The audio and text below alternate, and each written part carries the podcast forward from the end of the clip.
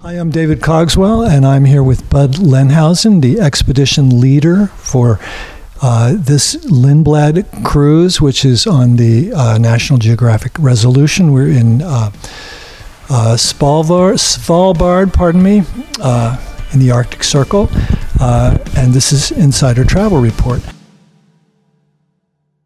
Bud, it's great to see you here. Thank you so much for taking time with me. I think. Um, it'd be nice to start out by just explaining uh, what your role is as expedition leader, because I'm not sure how many people understand a company like Lindblad is very unusual. Yeah, the ex- expedition leader is essentially on the level of the captain, and the captain, of course, is the ultimate authority on the ship. But the expedition leader has the responsibility of running what the guest experience is. Uh, and also managing the, the, natural history staff or the staff that we have on board that give lectures and lead hikes and drive zodiacs and do various uh, of those duties. And also coordinate with the rest of the crew, the uh, galley, the hotel manager, and just everybody else uh, on the ship. Uh, the captain manages those, but the expedition leader needs to coordinate what the guests are doing in relation to those uh, departments that are on the ship. Excellent. So, um, this particular trip, uh, I understand, is the earliest that uh, Lindblad has uh, come to Svalbard. Is that true? That that's correct. Uh, Sven Lindblad did a, a reconnaissance up in Svalbard in March, a few years ago and found that the light was beautiful and it was just a very special time of year. And the earliest I had ever come was like the second week of May, and the scenery is totally different than what it is when we're on this voyage right now. This is late winter, early spring. Uh, everything is covered with snow, and it, and it produces just a spectacular uh, scenery with the snow and sort of some of the cliffs and rocks sticking out, um, as well as cold conditions, uh, which add to the uh, ambiance of the area. So, did this uh, also uh, produce some unusual problems for you to deal with? Uh, I would say that the only real problem was being able to get ashore. Um, hiking in snow can be difficult because the snow is, in places is really deep. And uh, we had less opportunity to get ashore but there were a few places which we can get ashore and see uh, we saw reindeer uh, walked up to a glacier or near a glacier at least. Uh, so sort of doing things that we could do during the summer when there isn't snow is a little bit more difficult. Uh, but the other thing about this time of year there is still ice around, pack ice uh, up north, and uh, ice called shorefast ice in the fjords, and those are the habitat for certain wildlife, such as seals and polar bears in uh, Svalbard. And weren't there a number of things on this trip that uh, you had never experienced before, uh, or, or, that the trip had never included before, like walking on ice, or even like the uh, the steam on the water mm. and things I heard was was something new. You've been with Lindblad for many years, I think, right? I started in 1983, okay. and I have been coming to Svalbard since 1987. Uh, again, at, at mostly in the summer. So what happened with the uh, it's called sea smoke, and that's only occurs when it's cold out because the warmer water and colder air creates a fog, essentially. It just comes off the surface of the water. It is spectacular to see that one evening with the low light, sunlight uh, lighting up that fog across the uh, choppy uh, sea surface. Uh, that was that was the first time I'd ever seen that.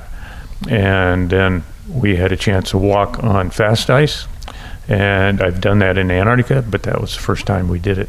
I've done it in Svalbard.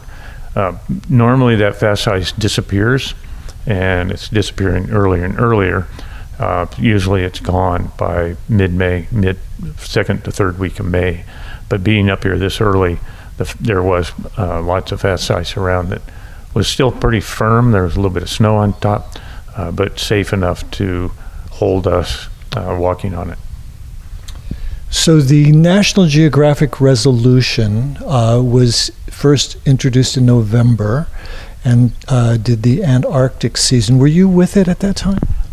I didn't join until late uh, Antarctic season. I was on the Endurance for the first part uh, of the season, and then uh, went home for a couple months, and then came back, and I did a trip on the Resolution, a long trip, which went from went to the peninsula as well as South Georgia and the Falklands. So the, these two new ships, which are virtually identical, I guess, uh, can you explain a little bit about uh, how they are different from what Lindblad has had before? Because uh, I understand that they were built from scratch, from the ground up, and you were able, the company was able to design it using all the experience in, of, of the past. It sounds amazing. Yeah, it certainly took a, a whole group of people working together engineers, captains, and uh, designers, interior designers, to create the ships. Uh, beautiful ships. The design, the hull design, is a patented design from a company in Norway, Ulstein, and it's uh, called an X-bow. It was origin it originated for the offshore oil industry in order to, to allow ships to operate in really nasty conditions in the North Sea and also to stand by the oil rigs uh, even during heavy storms. So the bow of the ship uh, sort of cuts through the waves and, and it provides a much uh, calmer ride if you're in seas uh, that get rough, like in the Drake Passage or sometimes up in the North Sea. It also has uh, uh, stabilizers. It also has uh, reinforcing so that it is one of the highest ice classes a ship can have without being an icebreaker and operate in ice conditions. There was a whole new set of ice ratings developed a few years ago, and some ships that had high ice rating then uh, had much lower ice rating, uh, but the endurance and the the resolution have some of the highest ice rating uh, of any uh, passenger ship. So, is the spring in Svalbard uh, with this early departure going to become a regular thing now? Uh, I certainly think it is. Um, the the whole industry is expanding, and with two ships like this coming up here in the springtime, early springtime, uh, is certainly a possibility and it is probably the one place in the Arctic that you can get to and operate this early in the year. Uh, Greenland, especially East Greenland, still has a lot of ice. You couldn't do much in there. Um, and Alaska, Can- Canadian Arctic as well. So uh, Svalbard is a special place because it is a place you can come in March and April. And uh, you'll still have departures later in the year as well. How late do they go? This year they're going into late June, and then the ship, both ships will move over into the Iceland and Greenland, and then go into the Canadian Arctic doing the Northwest Passage. Um, and then one ship, the Endurance, will do two of those from Greenland to Alaska and then back. And then the Resolution will do one trip from Greenland to Alaska, Nome, Alaska.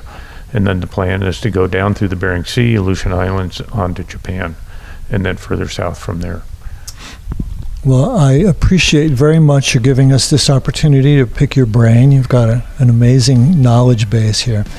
And uh, with that, uh, this is David Cogswell, and this is Insider Travel Report.